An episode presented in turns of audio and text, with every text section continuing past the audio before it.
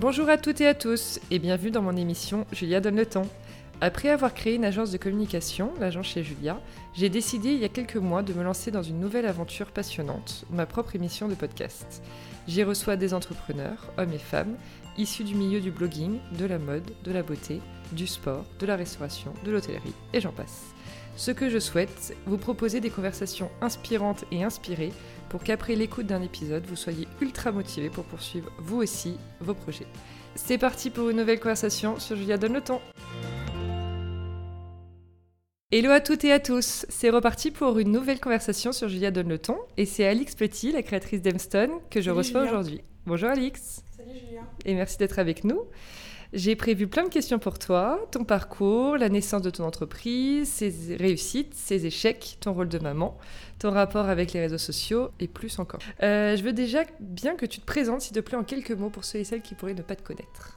Alors, je m'appelle euh, Alix Petit, j'ai 36 ans, je suis maman de deux petites filles, Elise et Panda, qui ont 5 ans et un peu plus d'un an et demi maintenant. Euh, J'habite à Paris. Je suis mariée à un Turc, euh, un Australien d'origine turque. Euh, donc à la maison, c'est assez folklorique parce qu'on parle pas mal de langues, français, anglais et turc. Ah, il parle turc, c'est génial. Ouais, il parle turc en tout cas avec ses filles. Moi, je comprends quelques mots, mais c'est je, top. je parle pas trop. Et j'ai créé la marque Aimstone il y a 12 ans maintenant, donc c'était en 2007. Euh, j'avais presque j'avais 23 ans. Et, euh, et aujourd'hui, bah, je continue l'aventure Aimstone avec euh, beaucoup de, plaisir et euh, tout ce qu'on est en train de développer à côté, dont je pense qu'on parlera un peu plus en détail ensemble. Tout à fait. Alors du coup, tu disais, la marque Epstein a déjà 12 ans. Raconte-nous un peu ton parcours, tes études, qu'est-ce qui a fait que tu t'es as lancé ta boîte et ta marque surtout? Alors, on a déjà, euh, donc j'ai euh, j'ai une sœur jumelle euh, et un frère, on est très proches en âge et on a des parents qui ont toujours été hyper attirés par l'art, tout ce qui était assez créatif. Ma mère est architecte décoratrice d'intérieur. Elle a eu son propre cabinet, maintenant elle est à la retraite, mais elle a eu son propre cabinet pendant 35 ans. Mon père était dans la pub dans une grosse boîte qu'il a montée qui s'appelait BDDP, qui était à l'époque une très grosse boîte qui maintenant c'est devenu TBWA. Euh, et donc, euh, on a toujours quand même baigné, baigné dans un univers assez euh, créatif et finalement assez entrepreneurial. Donc, pour nous, ça a toujours été normal d'avoir nos parents qui bossaient en fait à leur compte. Après, alors moi, je me suis jamais dit que j'allais avoir une marque de fringues, etc. Bon, j'aimais bien la mode comme ça, comme quand on est jeune et que on, Oui. voilà, on aime bien, On est attentive s'habiller. à ça, etc. Mais c'était pas non plus. je me suis jamais dit je vais monter ma marque de fringues. Et puis d'ailleurs, je voulais pas faire de la mode, je voulais faire de l'architecture, de la décoration d'intérieur comme euh, ma mère. Sauf que je me suis rendu compte que euh, tous mes projets d'école, en fait, c'était toujours en rapport avec euh, le textile. Pas forcément la mode, mais en tout cas le textile. D'accord. Donc il y avait toujours des recherches de matière. Euh, moi, j'adorais faire de la broderie. Euh, j'ai appris à tricoter euh, quand j'étais toute petite avec ma mère, donc j'ai toujours tricoté. Enfin, il y avait tout ce rapport à la matière que j'aimais bien. Et même quand euh, je voyageais avec nos parents, on a beaucoup voyagé avec eux, euh, il y avait toujours, je partais avec ma mère, chiner des tapis, je faisais des fripes avec elle. Enfin, il y avait toujours une, ra- un- quelque chose en rapport avec le textile, les couleurs. J'adorais mélanger les couleurs, j'adorais faire des collages par exemple. Ouais. Bon, donc naturellement, je me suis, euh, après mon bac, euh, j'ai fait euh, une école de, hum, une école d'art Mhm. qui s'appelle l'Atelier de Sèvres. Et en fait, à la fin, donc c'est une année préparatoire. Et à la fin, en fait, tu choisis si tu veux aller faire les arts déco, si tu veux aller en école d'archi, tu choisis un peu ce que tu veux faire. Et moi, tous mes projets vraiment étaient toujours autour de la mode et du textile. Et du coup, je me suis dit, bon, bah, je vais peut-être me mettre dans une école de, euh, de stylisme, modélisme. De toute façon, je suis jeune. Si jamais ça me plaît pas, je pourrais faire Oui. autre chose. Et euh, commençons comme ça. Et ce qui était très important aussi, c'est qu'il y avait un atelier maille. Donc ça, ça a été Ah. vraiment l'élément... euh, Atelier maille, ça va être trop sympa. Ouais, ça. donc c'est hyper bien parce que c'est vraiment on tricote sur des machines industrielles du coup. Donc c'est des grandes machines qui font 1m50 à peu près de long, 1 mètre ou 1m50. Et il Ouais. y a euh, euh, peut-être euh, 500, euh, 800 aiguilles et on vient faire ces motifs, etc. Donc c'est presque, on dirait que presque des métiers à tisser, un peu plus Oui. modernes. Et donc voilà, donc finalement j'ai fait cette école de stylisme, modélisme pendant 4 ans. Euh, que j'ai adoré et surtout j'adorais le modélisme parce qu'il y a une partie un peu architecturale dans la construction du vêtement Ah bah j'imagine, ouais. et donc là, c'était tous les dessins à plat. Et donc ça, ça me plaisait vraiment euh, beaucoup. Et puis ensuite, j'ai fait euh, des stages donc pendant, mon, ma, pendant ma scolarité, enfin pendant mes études. Et euh, j'ai fait un stage chez un créateur qui s'appelle Michel Klein. Et en fait, Très euh, bien. ouais. C'était des chaussures. Euh, il avait euh, des chaussures, mais il faisait surtout dans du, du prêt-à-porter. Il avait deux lignes, Cher Michel Klein et Sweet Michel Klein. D'accord. Je sais pas, je me rappelle de chaussures que portait ma mère. Ouais, mais c'est possible. Ouais, ouais. Puis euh, il faisait des très très beaux manteaux. euh, c'était assez, c'était assez beau. Bon bref, et donc j'ai fait un stage là-bas qui s'était hyper bien passé, ça m'avait plu. Et en fait, il m'avait rappelé quand j'ai fini mon, mon école. Et euh, ils m'ont dit, écoute, on aurait bien voulu, c'était d'accord, euh, prolonger un peu ton stage, ou en tout cas que tu reprennes ton stage cet été et que tu partes en Inde pour faire les suivis de collection et de production. Donc moi j'étais là, Oh, j'avais, euh, Génial. J'étais toute jeune, Ah bah là, bah, je sais pas, je devais avoir 21 ans, j'étais là, non mais oui, évidemment, je pars. Et voilà, et en fait, quand j'ai, je suis partie là-bas, ils sont venus me retrouver euh, en Inde et euh, ils m'ont proposé mon premier job en tant que styliste euh, maille pour donc les deux lignes, Sweet Klein et Cher Michel Klein. Et donc j'ai travaillé là-bas pendant euh, un an. Ouais. Et à côté de ça, j'adorais aussi, alors je sais pas pourquoi, parce que pourtant je suis pas du tout accessoire, euh, collier, etc. Mais je faisais des colliers avec des coquillages que j'avais ramassés sur les plages où je faisais des petits trous euh, dedans. Et j'adorais le mélange du coquillage, donc hyper naturel, et du métal. Donc je mettais des boulons métalliques, des pièces rigolo. métalliques euh, dedans. Et que je vendais euh, l'été sur euh, les plages à Saint-Tropez. Ah ouais? Notamment notre plus gros point de vente de, de l'époque, si je peux appeler ça comme ça, c'était le Club 55. Ouais. je- Et donc j'avais toute ma petite collection de, colliers rigolo. que je faisais pendant l'année et que je livrais là-bas. Je savais pas du tout ça. Ouais, non, c'était hyper amusant euh, cette période-là. Et surtout, ce qui était aussi très très drôle, c'est qu'avec ma sœur, donc on adorait euh, tricoter. Et en fait, l'été sur la plage, on était avec nos grosses bobines de fil et nos grosses aiguilles et on tricotait des bonnets qu'on vendait euh, ensuite pendant l'année à partir du mois de septembre dans, des, euh, dans les restaurants de nos potes. D'accord. Donc tu avais à la caisse, on avait des paniers et on mettait les bonnets dedans. Ils étaient tous euh, pièces uniques parce que euh, qu'il y avait Bah des oui. couleurs différentes. Mais donc on a des photos extraordinaires de ma sœur et moi sur la plage en train de tricoter nos bonnets, c'était assez drôle.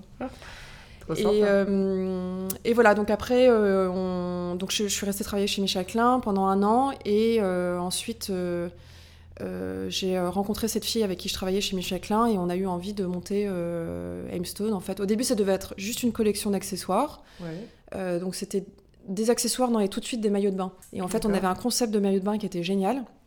On avait fait un patronage qui était un maillot de bain sur lequel il n'y avait pas de couture.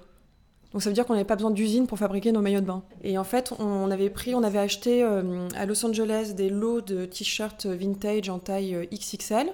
Et en fait, on mettait le t-shirt à plat, on mettait le patronage dessus et on coupait tous nos maillots de bain euh, à la main.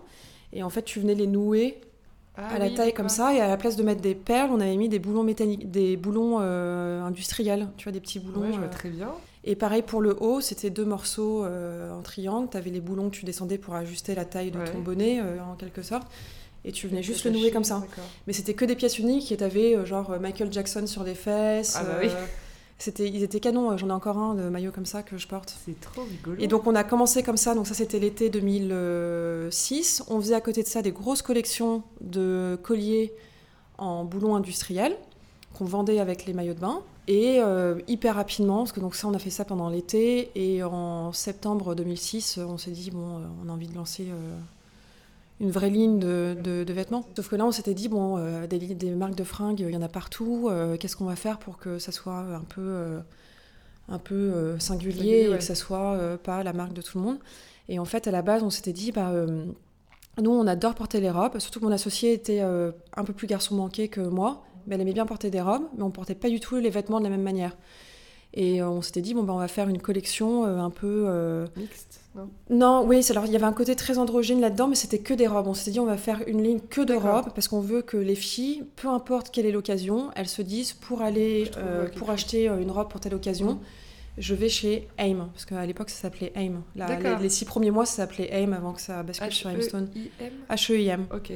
Enfin, même pas les trois premiers mois, je crois. Les maillots de bain, il y avait les tags AIM dedans. C'était pas euh, Aimstone. Et ensuite, quand on a lancé la marque, c'est devenu euh, Et ça Aimstone. d'où M Euh, AIM, c'était le nom de famille de l'arrière-grand-mère de mon associé. On aimait bien juste les lettres qui s'enroulaient, puis on voulait d'un nom qui veuille rien dire, en fait, qui veuille dire, ni dire français, ni dire quelque chose en français, ou tu vois, qui, qui, qui inspire rien, en fait, qui laisse les gens complètement. euh.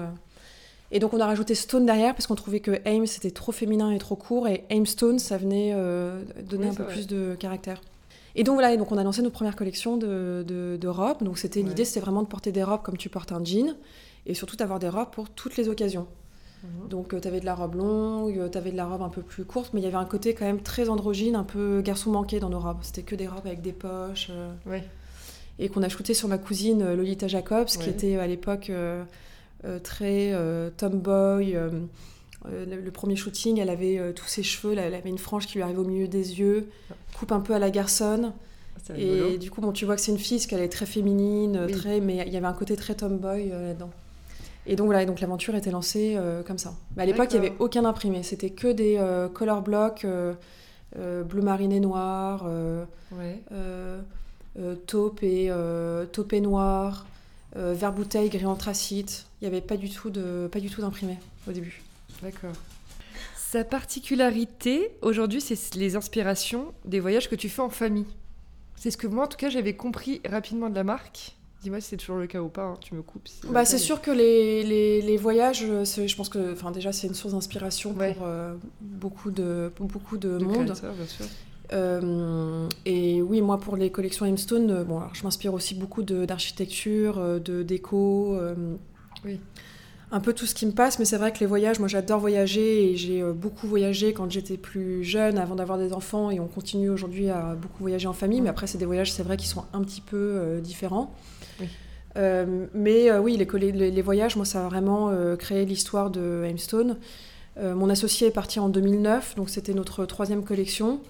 Du coup, euh, non, je voyageais beaucoup aux États-Unis, donc j'avais fait des collections qui étaient inspirées euh, des Indiens d'Amérique. J'avais fait, euh, en fait, j'avais fait des road trips pendant trois ans. J'ai fait des road trips euh, où Ouais. j'ai traversé tous les États-Unis en long, en large et en travers. ouais, je me rappelle de ça, Ouais, beaucoup. ouais, ouais, c'était un voyage Et, que j'avais euh, fait avec mon ex, donc on va éviter d'en parler euh, à mon mari. Heureusement, il ne parle pas français. Ah oui, c'est vrai. il n'écoutera pas On le pas écouter le podcast. Euh, mais non, donc on a beaucoup euh, voyagé euh, dans, aux États-Unis. Puis ma sœur jumelle habitait à New York déjà depuis. en fait, l'année où j'ai monté Hemstone en 2007, elle habitait elle déjà à New York. Elle bossait dans la pub au planning stratégique chez TBWA. Et du coup, bah, moi, je passais mon temps entre Paris et New York. Donc, New York, pour moi, ça a été une source d'inspiration euh, juste complètement. Enfin, Mm. c'est c'est infini, quoi, même Bah encore oui. aujourd'hui. Euh, et moi, j'ai toujours été fan des États-Unis. Depuis qu'on est petit, on- nos parents l'été nous envoyaient dans des camps de sport euh, aux États-Unis. Enfin, les États-Unis, ça fait vraiment une partie de ma vie en fait et de mon de mon inspiration Ouais. au quotidien. Euh, par exemple, ça faisait toujours ma sœur me disait non mais ma pauvre, que- tu es tellement plouc de dire ça. J'adore le la fille cool de, de New York, hyper stylée, etc. Comme j'adore la Texane avec son sa chemise en jean, son ouais. euh, euh, jean euh, Wrangler euh, remonté. euh, Mm. euh, j'adore ça, comme j'adore aussi euh, la fille de, euh, tu sais, les, euh, quand tu es en Floride, en dehors de, de- de Miami, euh, tu sais, ils, sont, ils ont ces grosses baskets blanches avec le- l'espèce de pantalon en toile, Ouais. pas hyper bien coupé, etc. Et en fait, j'adore ça. Moi, je trouve de l'inspiration euh, parfois Ouais, dans, les fautes de goût ou dans des choses qui pourraient nous paraître au premier abord un peu. euh, je sais pas, un peu plouc, un peu ringard. Bah, moi, Ouais. j'adore. Par exemple, là, le jean que je porte, c'est mon jean fétiche, c'est un LL Bean, qui est quand même genre la marque euh, du fin fond des États-Unis. Je l'ai acheté il y a 10 ans, mais c'est mon jean préféré, quoi. J'adore ça, tu sais, avec la ceinture rigolo, élastiquée ouais. comme ça. Ouais, très cool. Et, euh, et voilà, donc moi j'ai toujours adoré mélanger les genres. Donc euh, dans les collections, ça faisait toujours partie, il y avait toujours beaucoup de voyages, mais tu peux très bien avoir euh, dans une collection, par exemple la collection sur l'Alaska, parce que donc j'avais fini mon road trip aux États-Unis par les deux États euh, qui sont le plus loin, c'est euh, l'Alaska et euh, Hawaï. D'accord. Donc on avait fait ça sur un été, l'Alaska d'abord et ensuite Hawaï. Et l'Alaska, moi ça m'avait mis, mis par terre, quoi, tellement c'est J'imagine. gigantesque et j'avais peur en fait tout le temps là-bas parce que c'est très euh, c'est c'est très sauvage mais les gens sont sauvages aussi euh, euh, t'as des peuples qui sont euh, inuits enfin tu vois t'as as un espèce de, de mélange tu sens que t'es Ouais. aux États-Unis en même temps t'es complètement dans un autre pays et en même temps t'es quand même très très proche de de la Russie euh. donc je sais pas il y a un espèce de mélange comme ça de Mm.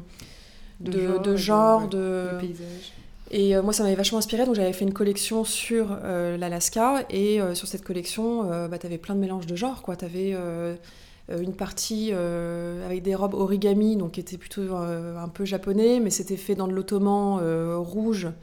Donc, il y avait un côté très russe. Enfin, voilà, moi, je crois que ce que j'aime bien, c'est vraiment mélanger les, les, les genres. Et je pars d'un de quelque chose qui me plaît et ensuite euh, je laisse complètement mon esprit euh, vagabonder euh, Ouais. en fait je m'en fous qu'il y ait une suite logique quoi. moi ce que je veux c'est juste euh, C'est créé. aller jusqu'au bout de ce que j'ai dans la tête et Bien que sûr. ma pièce euh, ressemble à ce que j'avais dans, dans ma tête. Quoi. Et aujourd'hui, c'est toujours toi qui dessines et qui. Enfin, de quoi tu t'occupes pour Hemstone Alors c'est toujours moi qui, euh, qui dessine, qui m'occupe de la créa de A à Z, Mhm. Euh, notamment tout le... Parce que maintenant on développe énormément d'imprimés et de textiles différents, de mailles, etc. Donc ça c'est moi qui m'occupe de dessiner tout et c'est vraiment ce que je préfère faire. Ouais. Et là ce qui est génial c'est que plus euh, la marque grossit, plus on a besoin de développer des imprimés et donc plus je m'éclate à faire ce que je fais. Et après par contre on a un peu structuré l'équipe, donc maintenant j'ai une assistante de collection euh, qui m'aide, avec lequel j'échange beaucoup, qui connaît aussi très bien euh, la marque. Mhm. Et donc, on essaie de travailler ensemble un peu plus sur euh, l'offre, combien est-ce qu'on a envie d'ajouter de, nouveaux modèles dans la collection.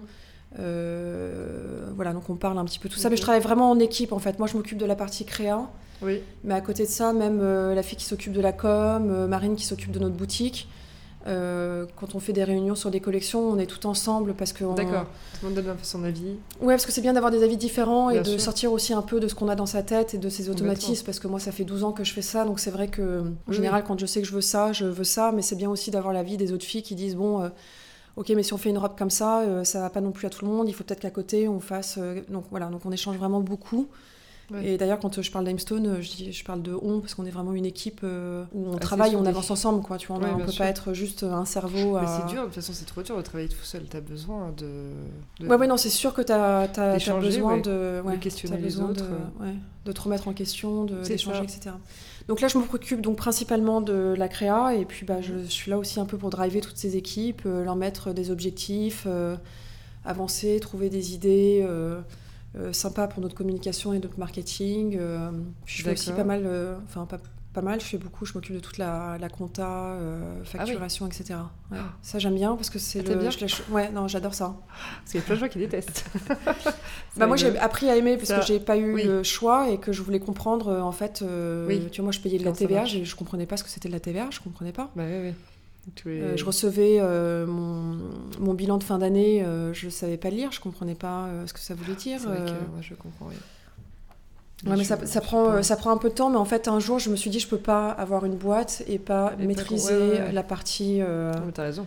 business à 2000% et comprendre mes taux de marge, sur quoi il faut que j'améliore, quelles Ah, conséquences ça a sur le long terme. En plus, tu fais si du produit, prends- toi. Ouais. Bon, avec le service, c'est important, mais en plus, avec le produit, ouais, Ouais, faut, ouais. Pas, faut pas se planter, on va dire. non. Euh, du coup, tu me parlais de communication. Est-ce que tu te rappelles quand tu as commencé à t'intéresser à la communication d'influence? Donc, travailler avec les blogueuses. Finalement, assez euh, tôt, euh, mais je suis toujours un peu entre deux avec ce système d'influenceuse. Ouais. Donc on a commencé assez tôt parce qu'on a une marque finalement où, même si là maintenant j'ai créé mon compte Instagram plus perso, Oui, je va en suis parler. très, euh, très impliquée dans euh, la marque euh, qui est euh, beaucoup à mon image puisque je fais des vêtements euh, évidemment que, Que j'estime pouvoir euh, porter. Mm. Et donc nous, on s'est assez vite rendu compte qu'en fait, on avait besoin d'avoir une marque qui était incarnée, parce qu'on n'a pas un produit qui est commercialement le plus facile, même si on a des filles qui ont euh, coup de cœur, elles comprennent la marque, etc. Euh, nous, le gros de notre travail, et notamment de la fille en boutique, c'est vraiment de faire porter le vêtement, parce qu'il est complètement différent quand il est porté que quand il est euh, sur un cintre. Donc pour ça, c'est simple, on s'est dit, en fait, on a deux moyens. Le premier, c'est, euh, donc ça je te parle, c'était un peu avant les réseaux sociaux Ouais. c'était de faire des photos de campagne ou euh, les photos pour. euh, on n'avait pas de site internet à l'époque, mais en tout cas pour nos catalogues et nos lookbooks, avec une fille qui est vachement imprégnée de la marque et qui est pour moi la fille Aimstone. Donc ça a été Lolita Jacobs, ma cousine, pendant presque Oui, hyper longtemps. 8 ans ou un truc comme ça. Et surtout, on la voyait évoluer entre le côté très tomboy, le côté plus féminin, etc. Ouais. Et moi, j'aimais bien en fait que, comme c'est des vêtements qui racontent tout le temps des nouvelles histoires, avec des nouveaux modèles, des nouveaux imprimés, etc., je me suis dit, si on a une fille qui est l'image de la marque, en fait, ça va peut-être donner plus de lisibilité aux collections. Parce que je me dis, si en plus de ça, je change les filles, que machin, etc., Ah oui, c'est peut-être euh, too much. C'est vrai. Et donc pour nous c'était ça, mais en tout cas on était persuadés qu'il fallait qu'on ait une fille qui soit incarnée, en tout cas qui à nos yeux incarne la marque et qui représente ce qu'on avait envie de véhiculer comme image. Et puis après il y a eu toute l'ère euh, euh, des euh, sites internet et des marques qui commençaient à avoir leur propre site internet, sachant que nous notre, pro- notre site internet on l'a ouvert tôt, c'était en 2012. Et à l'époque il y avait très peu de marques, euh, ouais, avec un e-shop. Donc le e-shop c'était la Kata. On prenait les photos sur un Stockman. Euh, Ouais. Donc c'était encore plus la cata. Enfin bon, c'était horrible le e-shop, ouais. mais entre rien et un e-shop qui était euh, moche, bah en fait ça fonctionnait quand même assez bien parce que les filles qui habitaient pas à Paris, elles pouvaient s'acheter du Hemstone, euh, elles étaient Bien quand même sûr. euh, contentes. Et puis donc au même moment, il y a eu les réseaux sociaux qui ont commencé, etc. Et nous, ça nous est venu assez rapidement. On s'est dit, ce serait bien qu'on trouve des filles qui euh, incarnent la, la marque euh, et qui puissent un peu voilà, faire communiquer là-dessus, etc. Sachant que moi, à l'époque, je travaillais avec un bureau de presse, que je faisais beaucoup de presse institutionnelle Mhm.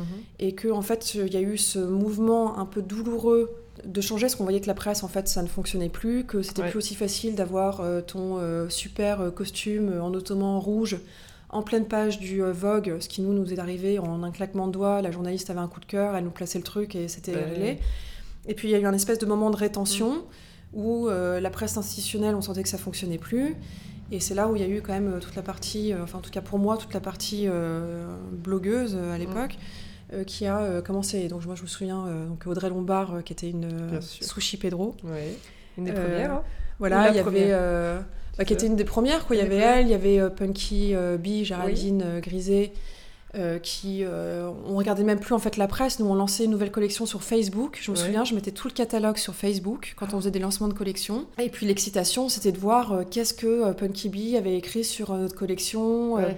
Et je me souviens forwarder ça à ma famille avec euh, Punky qui disait non mais la collection Imstone machin. Puis elle parlait hyper bien des inspirations et tout Ouais. d'un coup pour moi la grande nouveauté c'est que euh, le message que je disais sur ma collection et l'histoire Mm. de ma collection, bah, en fait je le racontais à une fille en face de moi qui du coup elle transmettait le message exactement comme elle était. Tu vois il n'y avait pas de 12 intermédiaires avec euh, le- la page dans la presse qui veut euh, Ah bah, bien sûr, bien te sûr. faire entrer dans le thème euh, euh, néo-romantique, Ouais, euh, ouais. bohème, je sais pas quoi, alors c'est mots qui veulent rien dire, et tout d'un Mhm. coup qui te prennent ta collection qui est hyper Mhm. moderne, mais ils ont envie de te la twister dans un truc néo-bohème, euh, je sais pas quoi, qui ne veut rien dire.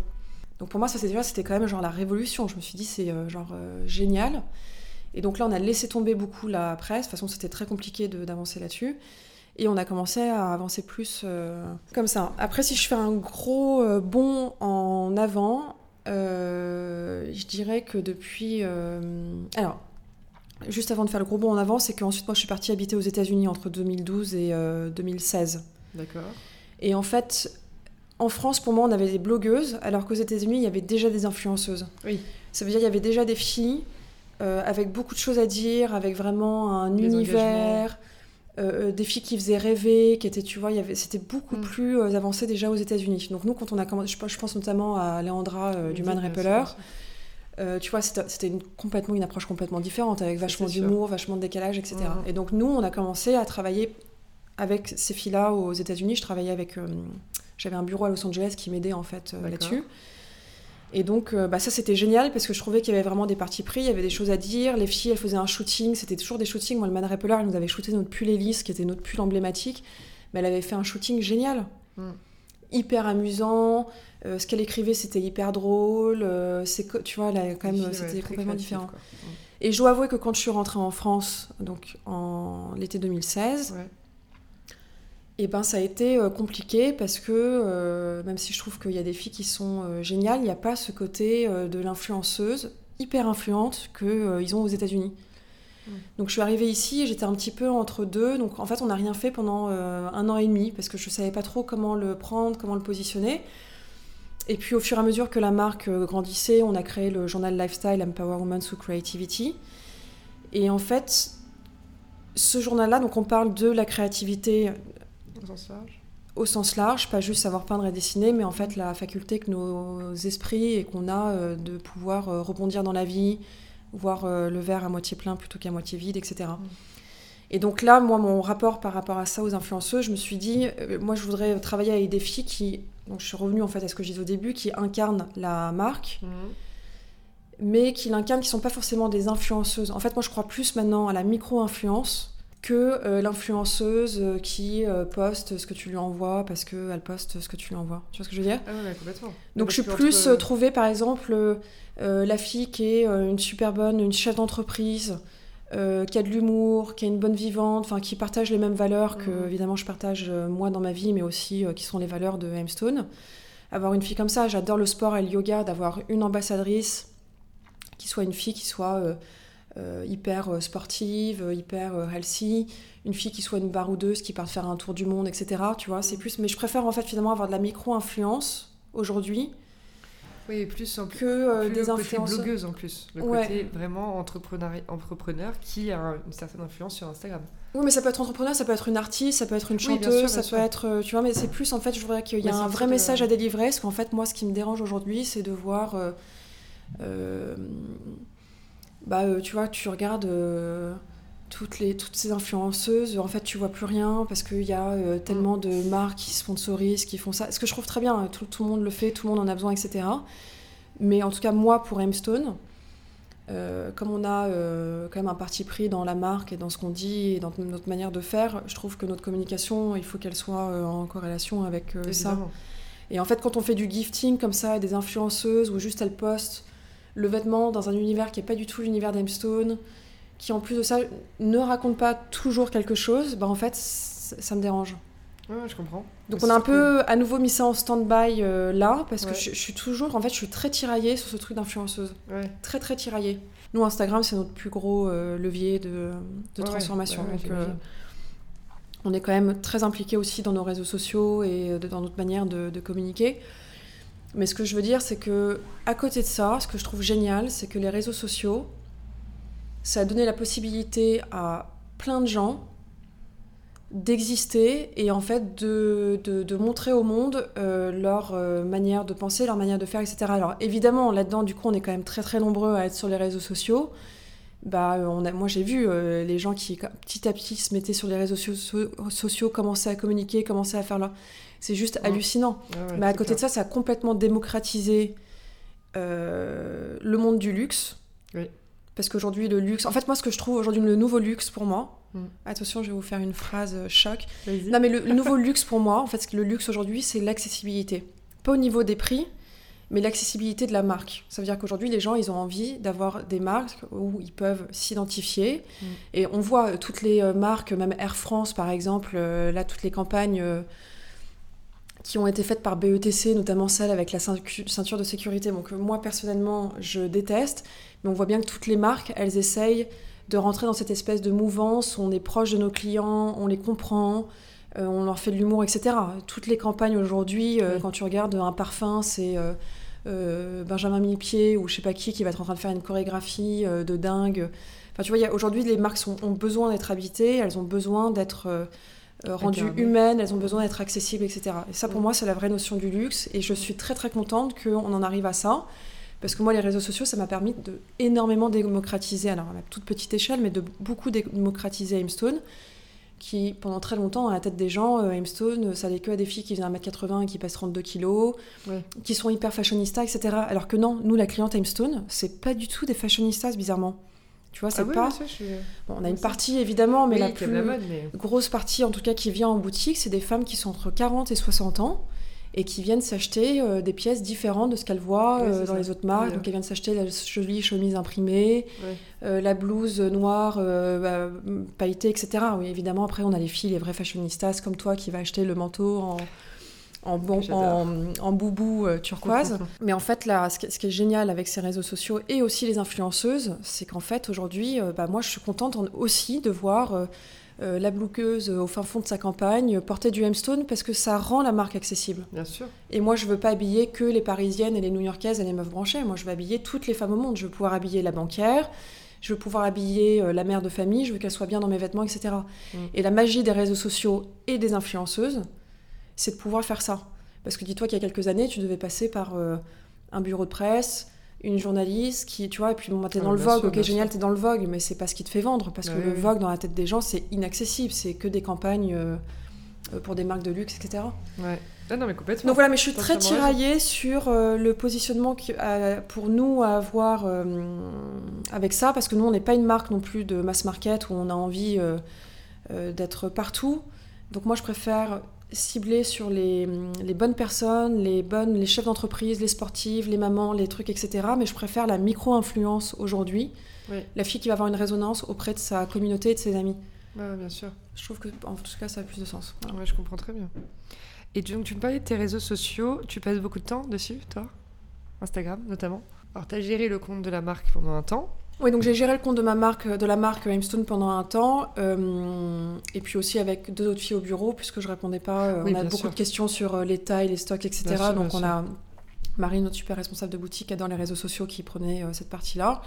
Et ensuite, j'avais les autres filles plus sur la com qui répondaient à quelques messages. Et en fait, donc là, j'ai sorti il y a un mois Alix Petit de Aimstone parce qu'on se disait que c'était un petit peu bizarre parfois d'avoir euh, des stories de euh, lancement de la nouvelle collection et puis après c'est moi à la maison en train de cuisiner avec mes enfants. On s'est dit qu'il y avait un truc. Euh, ça allait pendant un temps, c'était hyper sympa, mais que là ça faisait pas de mal que je le sorte de, de, ça, donc ce que j'ai fait. Et du coup, je passe beaucoup moins de temps sur les réseaux sociaux.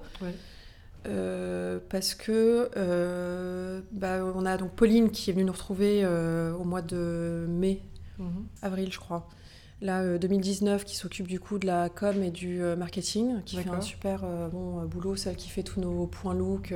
D'accord. qu'on fait deux fois par mois.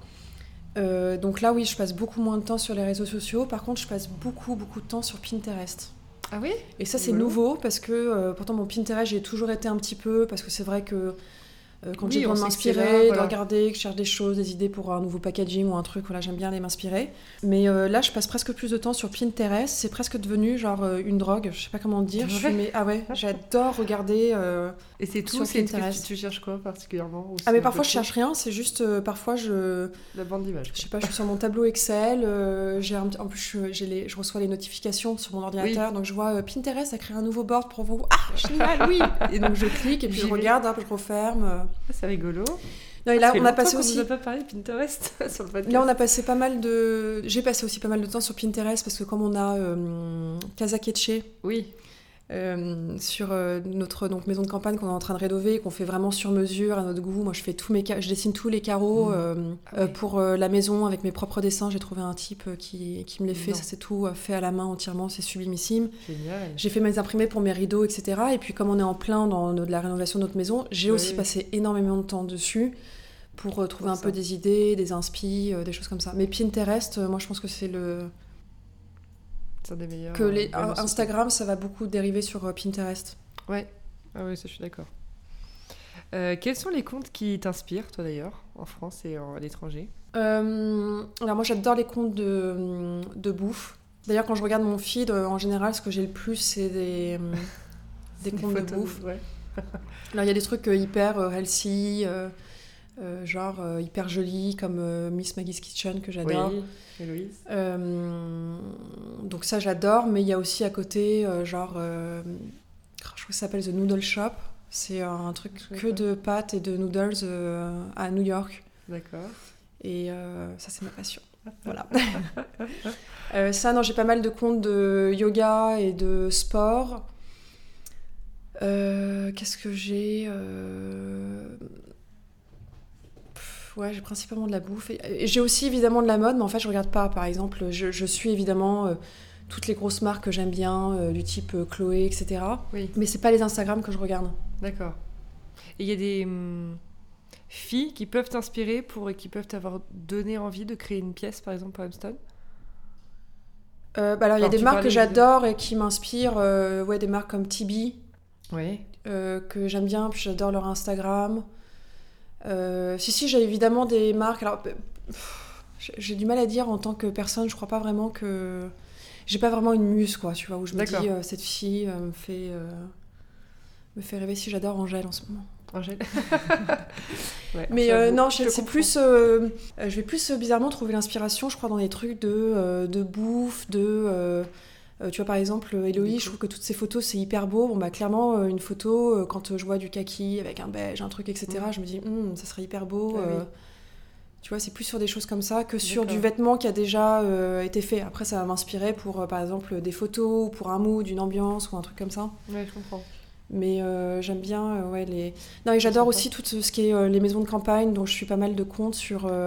Il y en a un qui s'appelle cabine lovers ou euh, cabine euh, ah, je, te, dirai après euh, je, sais plus.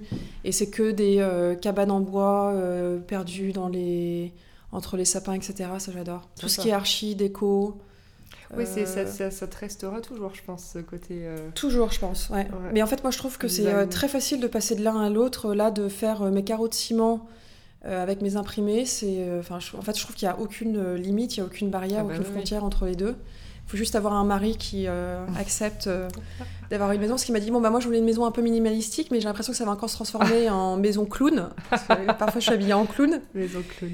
Et euh, je lui dis, non, non, non, mais t'inquiète, mais je, te- je vais te faire, oui, ça va être un petit peu bariolé, mais ça sera très très subtil au niveau des couleurs. Je te promets qu'il n'y aura pas de faute de goût. Donc heureusement, il me laisse un peu Ouais. carte blanche pour faire ça. Et hum, en tant qu'entrepreneur, est-ce que euh, tu peux nous parler un peu de tes plus beaux accomplissements ou de tes plus gros échecs? Et où d'ailleurs? Euh, alors, mon, plus bel accomplissement, euh, et j'en reparlais avec mon mari, enfin, on en parlait d'ailleurs souvent. Mon plus bel accomplissement, c'est d'avoir euh, persévéré avec euh, Aimstone, parce qu'il y a eu quand même des moments très, très, très, très compliqués où, euh, grosso modo, il aurait fallu que je mette la clé sous la porte, mais. euh, Ouais. Je me suis redressée, bon, on a rechangé tout à nouveau, etc. Et ça a continué. Non, et mon plus gros aujourd'hui accomplissement, c'est d'être toujours à 100% dans ma boîte, Mm. de pas avoir. Alors, de temps en temps, ça me donnerait un bon coup de boost d'avoir un, un investisseur euh, ou un partenaire euh, qui m'aide à développer la marque. Mm. Mais à côté de ça, euh, en fait, je suis contente aujourd'hui de ne pas l'avoir fait parce que j'ai une liberté, j'imagine. mais juste euh, incroyable. Hum, Enfin, tant dans mon boulot et mes choix et mes décisions, mais surtout j'ai une liberté de vie extraordinaire. Quoi. Enfin, je finis de travailler à 17h30 euh, le soir pour rentrer m'occuper de mes enfants. Enfin, je peux partir en vacances quand je veux. Bon, Mm. à côté de ça, euh, je bosse toujours euh, Oui. un peu, ça hum. s'arrête jamais vraiment. ouais. Mais en fait, c'est juste la liberté que l'entrepreneuriat m'a donnée. ouais, Alors, ça n'a pas été le cas euh, tout le temps, hein, mais euh, là Oui. aujourd'hui, donc là, je savoure euh, vraiment ce que j'ai et c'est et, et ça, ouais. C'est pour moi, c'est le, le meilleur accomplissement de Aimstone. En fait, je me disais, moi, je veux travailler pas pour être esclave de ce que je fais. Je veux travailler pour être bien, pour être heureuse, pour m'enrichir. Enfin, pour m'enrichir. Intellectuellement. Euh, et là, j'ai l'impression que j'ai passé un cap après les 9 ans de Mm. Aimstone. Mm. On m'a dit, donc c'est là, on l'a bien fait euh, baver dans tous Bah les oui. sens. Euh, trois fois, elle a failli mettre la clé sous le paillasson. Trois fois, elle s'est relevée. Bon, maintenant, on va lui faire la vie un peu plus douce. Ouais. Et, et là, donc vraiment, voilà, là, je savoure ma, ma liberté. La boîte qui va bien, les filles au bureau, on s'entend tout hyper bien, il y a une super bonne ambiance. Enfin, je suis excitée le matin d'aller au bureau et d'aller bosser avec elle. C'est euh, c'est trop bien, j'adore euh, ce que je fais. Et à côté de ça, bah, je me suis aussi offert la liberté de pouvoir bosser sur d'autres projets, Mm. comme euh, la rénovation de notre maison de campagne, qui est quand même pas loin d'un full-time job, surtout Bah quand oui. on a un mari qui ne parle pas français. J'imagine. Euh, mais euh, voilà, donc ça c'est vraiment mon, ma plus grosse euh, réussite aujourd'hui, c'est c'est ça. Ouais. Après, c'était quoi mon plus gros échec? Ouais. Alors, alors moi j'ai une approche un peu euh, particulière à l'échec, c'est que en fait je trouve qu'une situation devient un échec à partir du moment où tu décides que ça soit un échec. Oui, je vois ce que tu veux dire. À partir du moment où tu es résigné à passer à autre chose, alors moi je suis du genre, euh, moi je suis du genre je persévère, donc euh, c'est Hmm. des échecs par Donc, contre j'en ai tout le temps hein, au quotidien, j'ai toujours, euh, c'est pas des échecs mais je vais avoir des des frustrations, je voulais que ça ça se passe comme ça, ça s'est pas passé comme ça. Euh, Il y a eu, on peut, je peux avoir un problème de prod. Là, on a eu un, un problème sur euh, une qualité qu'on adorait. Bon, bah, j'ai dit aux filles, on enlève la, La référence. la, la prod de- du site parce que euh, on- le tissu est défectueux. Donc, euh, tu vois, ça peut être des échecs comme ça. Ça peut être. Mm. mais j'appelle pas ça des échecs, en fait. ouais. Non, mais je comprends. mais Non, c'est- par contre, tous les jours, j'ai euh, évidemment des choses qui se passent pas comme je comme le veux. mais en fait, je prends plus ça comme une, une- une- une étape ou quelque chose qui me dit en fait, il faut juste que tu- je me positionne différemment par rapport au problème. Oui. Ça veut dire là, j'arrive pas à le résoudre comme ça. Peut-être que si jamais je change mon angle Ouais. de vue et que je tourne autour du problème, je peux y arriver. Donc moi, je suis plus dans là-dedans d'essayer de trouver des tactiques pour euh, faire euh, passer les choses. Ouais. Quand il y a quelque chose qui veut pas passer ou qui fonctionne pas, c'est que c'était pas maintenant et je le remettrai euh, à plus tard. Putain, ouais. C'est bien. Faut que Mais euh, je m'inspire de ça. Ouais. Non, moi, la, la notion d'échec, en fait, c'est vraiment. euh, je trouve que. euh, en fait, rien n'est un échec. Parfois, il y a quelque chose qui passe pas, Oui. juste parce que tu le regardes pas du bon côté. Mm. Et Oui, en fait, vrai, si tu vrai. passes de l'autre côté et que tu te dis, bon, bah, en fait, ça passe pas comme ça, mais je veux à tout prix que ça se passe, et ben juste en changeant sa Mm. position, son... je pense que c'est vraiment une question de se. De point de, de, vue, ouais. ouais. de position et puis de se de- remettre aussi en question Ouais. et de pas s'acharner Ouais. sur quelque chose qui ne fonctionne pas. Quelque chose qui ne fonctionne pas maintenant, ça veut pas dire qu'il fonctionnera jamais, ça veut peut-être dire qu'il fonctionnera mieux demain Oui. et ça veut peut-être je dire dis que... tout de suite que ça, veut- ça veut dire que c'était pas tout de suite et que c'était, ça n'avait pas forcément apporté quelque chose de bon. Ouais. Et en fait, le euh, yoga, moi, ça m'a vachement euh, aidé Ah, euh, là-dedans. Mais j'allais te demander, est-ce que tu as été toujours positive ou est-ce que Si, si, je crois que j'ai toujours été quand même positive. Alors, ça veut pas dire qu'il n'y a pas des moments où je Oui, m'effondre littéralement et que c'est très très difficile pour moi euh, psychologiquement. euh. Plus maintenant, mais je reparle, euh, enfin, Mm. même encore si aujourd'hui ça peut arriver, mais je veux dire, je me souviens à des moments de Hemstone où j'étais dans des moments de, de stress où je me sentais complètement paralysée et j'étais, Mm. j'étais bloquée dans, dans mon corps, quoi. Et Mhm. à ce moment-là, euh, mon moyen de reprendre la respiration, alors je faisais pas encore de yoga, mais par contre, je me collais une heure de footing par soir et 45 minutes de natation pour euh, reprendre de l'oxygène et juste pour, tu vois, j'étais quand même très, très, très stressée pendant des années. Ouais. Mais je savais que j'étais stressée, donc je faisais en sorte aussi de euh, me sentir bien, tu vois, genre... euh, Oui. euh, j'allais pas me torcher la gueule tous les soirs, fumer 12 clopes, où je savais très bien que j'allais me réveiller le ma- le lendemain et être encore plus plus mal. Donc voilà, j'avais quand même toujours eu une hygiène de vie, de me dire ok, il y a ça, mais surtout si Hemstone tombe, je peux pas tomber moi avec Hemstone. Enfin, tu vois, c'est Oui, pas mon sûr, enfant, c'est pas. euh, ça reste une marque, je peux décider d'appuyer sur le bouton stop et ça, ça soulage beaucoup. Quand tu dis en fait ça fonctionne pas, je, je peux appuyer sur le bouton stop à tout moment. Ouais. Ça, ça m'a vachement aidé aussi. Et après, le yoga, c'est venu un peu plus tard. Et en fait, le yoga, moi, j'ai un, une, j'ai toujours fait beaucoup de sport, donc je, je- j'ai de la résistance euh, physique. J'adore le- l'effort, j'adore euh, transpirer, j'adore avoir mal, j'adore avoir des courbatures, etc. Mais par contre, mon corps est très très raide, mon ossature est raide. Je suis, euh, même mes mains, mes doigts, tout est raide. Donc le yoga, moi, ça a été très très douloureux.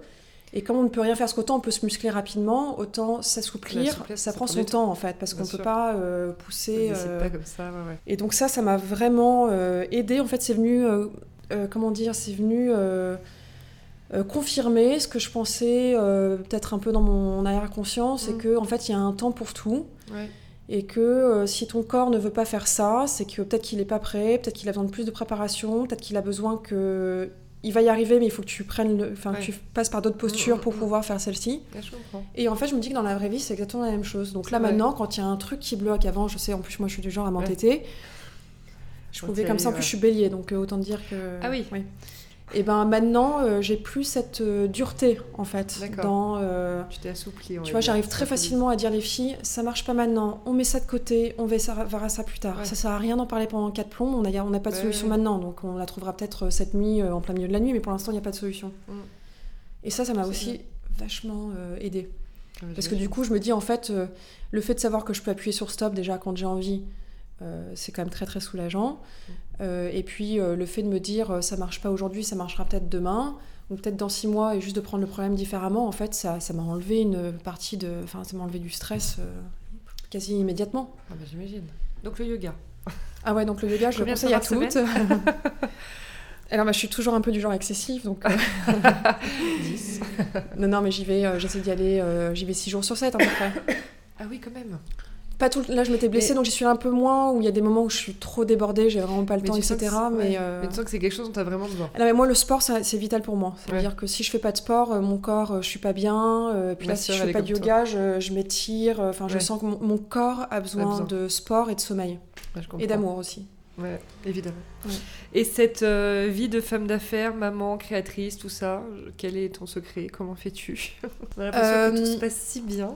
Non, non, alors, euh, oui, c'est toujours aussi. euh, Et d'ailleurs, Mes enfants ne pleurent jamais parce que Ouais. vous, vos enfants pleurent parce que moi, Bah ils pleurent oui, jamais. hein. bah évidemment. Je- Non mais c'est marrant parce qu'avant euh, de commencer et d'enregistrer l'épisode, on parlait avec Alix de hum, sa...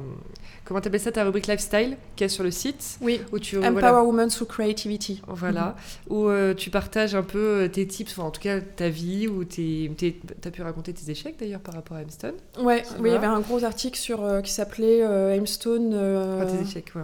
ouais, euh, cash flow, détermination et créativité. Voilà. En tout cas, Et le, en fait, oui, en fait, était, dans- euh, Ouais, dans le journal, en fait, on parle euh, de la créativité dans, sous toutes ses formes. Donc, euh, c'est pas la créativité de savoir peindre ou dessiner ou chanter, etc. C'est vraiment de dire, en fait, la créativité, elle est à la portée de tous. Et qu'il faut juste ouvrir son esprit pour pouvoir la voir. Et en fait, là, moi, je trouve que la créativité, au même titre que le yoga, euh, je trouve que c'est un élément très, très libérateur de l'esprit. Parce qu'en fait, pour être créatif, il faut enlever les barrières qu'on a. Ça veut dire que si tu as décidé de voir, euh, moi tu peux me dire là il fait, enfin c'est ce qu'on disait, tu me dis là là il fait gris, euh, truc, et je dis mais moi j'adore justement quand il oui. fait gris parce que j'ai trouvé que dans ce temps gris là, et ben en fait il y avait un côté cosy, de se mettre une petite bougie, de machin, etc. Donc c'est vraiment un peu l'idée d'ouvrir son, son esprit et surtout d'enlever ses barrières et tout ce qu'on a appris de notre enfance, nos frustrations, les règles qu'on a, Complètement. qui nous ont été imposées, etc. Parce qu'on n'a pas besoin en fait de toutes ces règles. Et souvent Ouais. ça nous retient et ça nous rassure d'avoir des règles. Mm. Et donc pour illustrer un peu cet état d'esprit, on a euh, euh, écrit euh, plein d'a- plein d'articles. On a eu une grosse trilogie qui était sur la maternité, qui était sur la grossesse. Euh, parce que la plupart des femmes te disent quand t'es enceinte, t'as l'impression que euh, enfin, c'est le bagne. Et bon, ça, peut- ça peut l'être, hein, on n'est pas, euh, je- j'en suis bien consciente.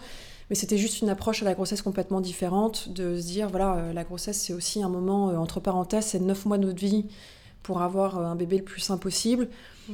et pour être bien. Et en fait, c'est neuf mois où euh, moi je me suis sentie ultra féminine pendant ma euh, grossesse et j'avais envie de faire plein de choses. Et le plus on fait, le plus on a envie de faire, euh, évidemment. Donc bref, il y avait eu un article sur euh, la, la grossesse, sur euh, l'accouchement, euh, sur euh, l'allaitement, et puis euh, après on a fait un autre article aussi sur un peu plus l'organisation au quotidien, justement sur Famille, travail, ça. voilà ça. Et puis après il y a eu des articles un peu plus tournés business. Et là lundi on vient d'en sortir un sur un peu la planète mode. Ça va être une trilogie sur un peu voilà ce qui se passe dans l'univers de la mode au niveau écologique, etc. Et ensuite, voilà quelle est notre approche, nous, avec Aimstone, parce qu'on a beaucoup de demandes, en fait, par rapport à ça, de où est-ce qu'on fabrique, comment est-ce qu'on fabrique, est-ce que la marque est éthique, est-ce que nanana, etc. Donc, du coup, on, voilà, on- là, on a lancé le premier article de notre trilogie. Super. Euh, mais pour en revenir à ta question initiale, non, moi, je pense que la, la, la vie de famille, euh, enfant, mère, etc., le travail, et puis on a aussi envie d'être féminine, de faire euh, ce qui nous plaît à côté, quoi. Donc, Bien moi, c'est le sport. euh, toi, ça peut être aller faire du shopping, ou ça peut être de booking, etc. Et en fait, nos journées ne font que 24 heures. Mm. Et aujourd'hui, les gens, ils sont très à dire, euh, oui, moi, je fais rentrer 36 heures dans une journée de 24 heures. Mm. Moi, je suis pas trop d'accord avec ça, parce que je Mm. trouve que le temps, c'est très, très précieux Bien sûr. et que le temps peut. En fait, on peut créer plus de temps si on est bien organisé en amont. Oui. Pour moi, c'est vraiment une question d'organisation.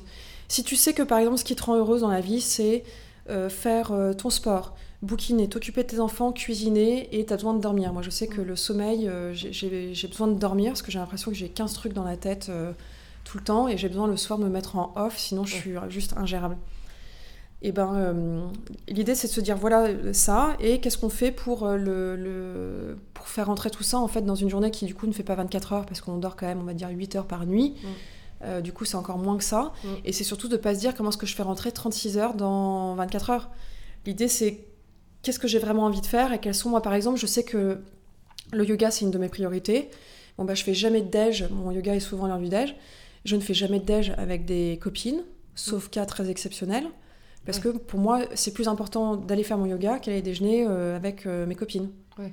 Bon, bah, c'est ju- juste qu'il faut faire des choix. En fait, on peut pas être ça. partout. Moi, je peux pas Bien être sûr. partout. Comme, euh. Et souvent, les gens, ils ont du mal à dire non et ils sont partout. Donc, ils arrivent, ils sont un peu là, un peu là, un peu là. Tu déjeunes avec eux, tu sens qu'ils sont déjà sur la chose d'après. Parce que...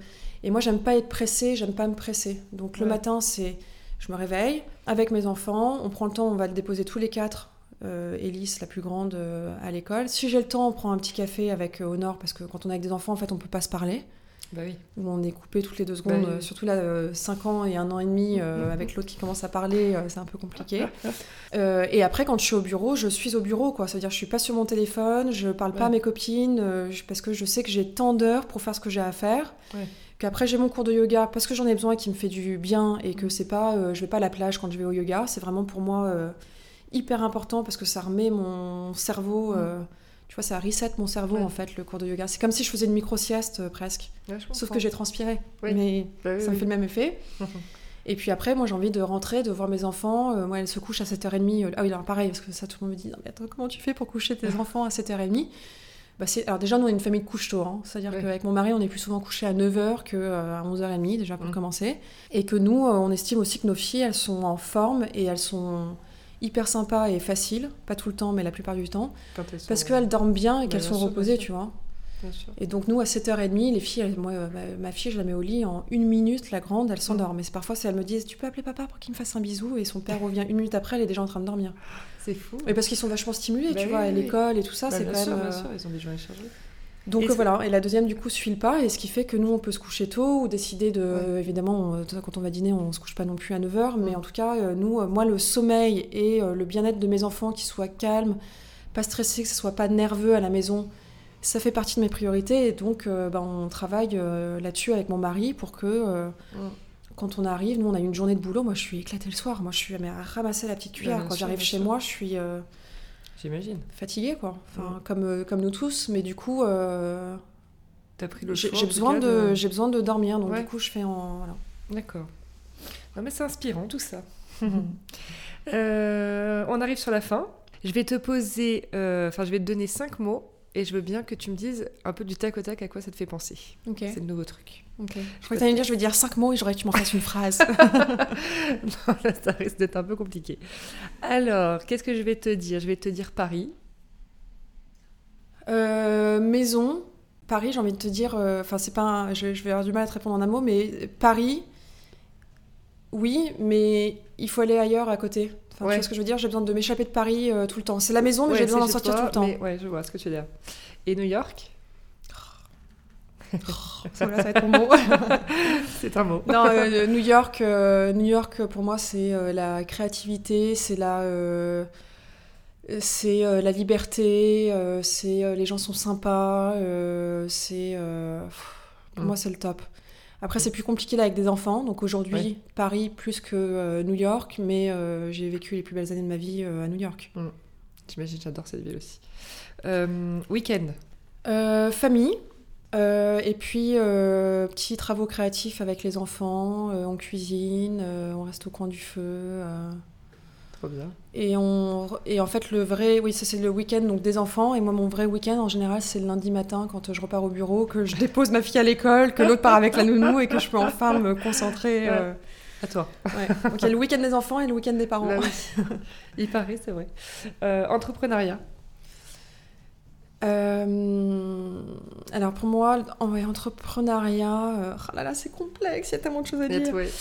Euh, non, c'est la détermination, euh, la confiance en soi.